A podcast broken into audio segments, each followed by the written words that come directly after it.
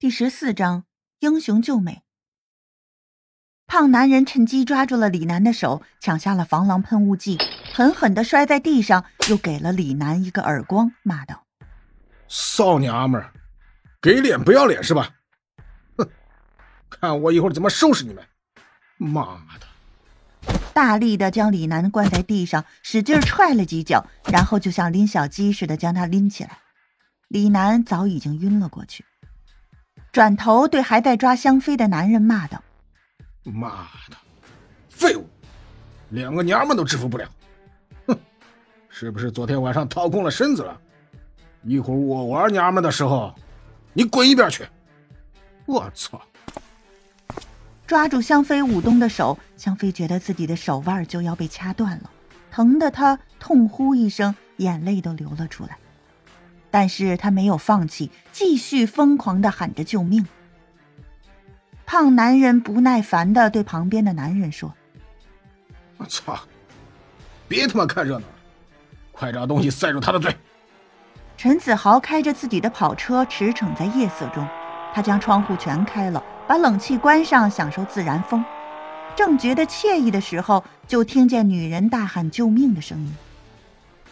顺着声音看去。只见有几个人影纠缠厮打着，女子好像被人塞住了嘴巴，只能发出呜呜的声音。吱呀一声，跑车停在正在纠缠中的众人身边，陈子豪如天神下凡般出现在大家的眼前。放开他们！冷冷的、让人骨寒的声音在众人耳边响起。胖子见有人来坏自己的好事，刚开始还觉得害怕。当看到来人只是一个人时，就嚣张的骂上了：“哪来的臭小子，敢坏爷的好事你不要命了？赶紧给我滚！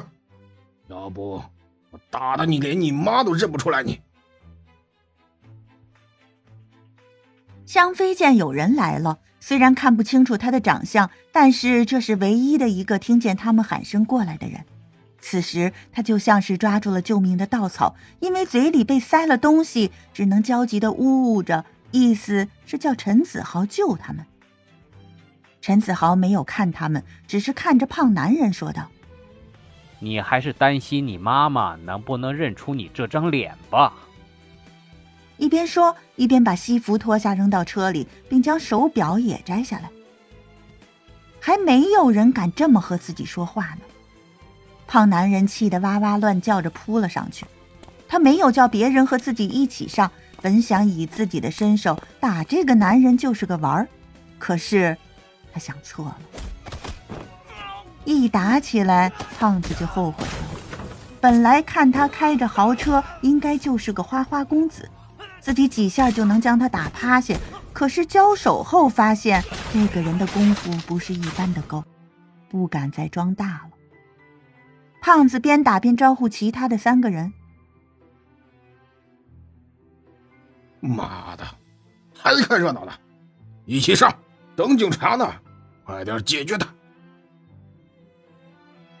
正说着，一个没留神，被陈子豪将胳膊给卸了，杀猪般的惨叫响彻云霄。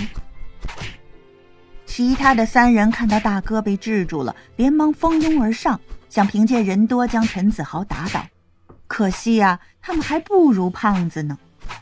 不管怎么说，那胖子还练过几下子，重量也在那儿摆着呢。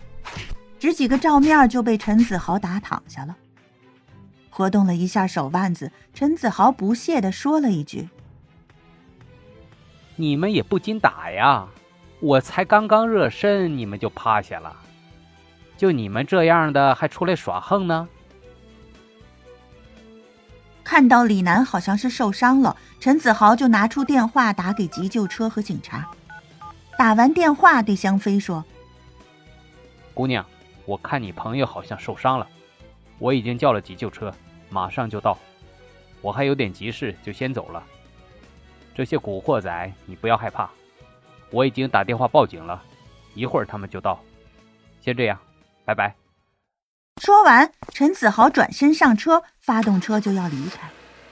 香妃急忙放下妹妹，追上去问：“这位先生，谢谢你，请你留一个联系方式，我和妹妹好登门道谢。陈子豪已经发动了引擎，听到香妃喊他，就探出头说了一句：“不必了，我就当是和这几个小子玩了，正好已经好久没有打拳了。”说完，踩油门就开车走了。此时正好对面开过来一辆车，借着大灯的光，香妃刚看清陈子豪的脸，陈子豪就开车离开了。蒙丹。香妃愣了一下，好像刚反应过来，急忙追上去，边追边喊：“蒙丹，等等我，等等你的香儿！”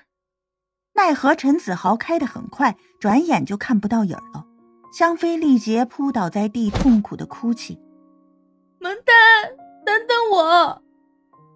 一声一声的重复着。借着对面车的灯光，陈子豪在倒车镜看到那个女孩在追他。可是他不想停下来，已经耽误够多的时间了。也许他就是想说谢谢吧。想到这儿，将油门踩到底，绝尘而去。蒙丹，隐约传来那女人的声音，这个名字好熟悉。陈子豪皱起了眉头。陈子豪来到望天大厦，找到了负责签协议的老张，向他问清楚情况。原来。这座楼里的楼长非常倾向向秦氏签协议，现在楼长正在说服这楼里的居民，让他们和秦氏签约。有很多原来有意向向陈氏集团签约的人，现在都采取观望的态度，不肯签署协议。听完了老张的汇报，陈子豪的眉毛紧紧的皱了起来，看来情况真的是很不妙。走吧，去看看情况。陈子豪决定先看看是怎么回事再说。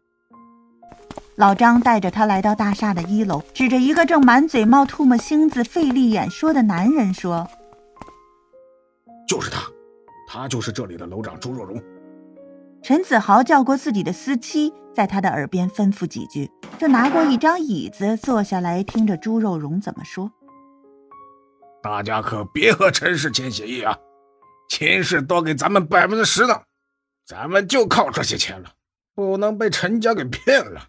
大家听我的，没有错。陈子豪眯了一下眼睛，叫过来老张，在他耳边吩咐了几句。老张听了，点点头，说声明白，就离开了。一会儿，老张后面跟着几个人就走了过来，他们都直接混在居民里，问朱肉荣：“秦氏给多少钱？你光说多百分之十。”大家都想知道具体的数字，而不是含糊其辞。我是知道陈氏给的钱数的，至少那是实实在在的，我能看得到的钱数。其他几个人跟着起着哄：“对呀，你倒是说说秦氏给多少钱？还有，我们怎么知道能不能拿得到？你也不是秦氏的老总，难道是你替秦氏做事？”你拿了好处了吧？朱肉荣一听，脑袋上就冒了汗。百分之十确实是他胡说的。大厦的屋主多是老人，很好骗。可是突然冒出的这几个人，打乱了自己的计划。本来已经有几个老人决定要和秦氏签约了，见朱肉荣说不出具体的钱数，就又不干了。大家一哄而散，不再听楼长的鼓动。先头说话的男人又说了：“我决定和陈氏集团签协议了。秦氏不地道，这个人接了秦氏的好处，他欠的高利贷都是秦氏给还的，所以他们合伙来骗大家的。大家别相信他。”还没有走远的人一听这话，气得也纷纷议论要和陈氏签约，并且谴责朱肉荣的行为。朱肉荣一边擦冷汗一边说。你血口喷人！你，我要告你诽谤！边说边悄悄的溜走了。老人们指着他的背影就骂：“缺德呀！咱们这么相信他，差点就被他给骗了。明天我就去找陈氏签协议，还是他们仁义，做生意实在。”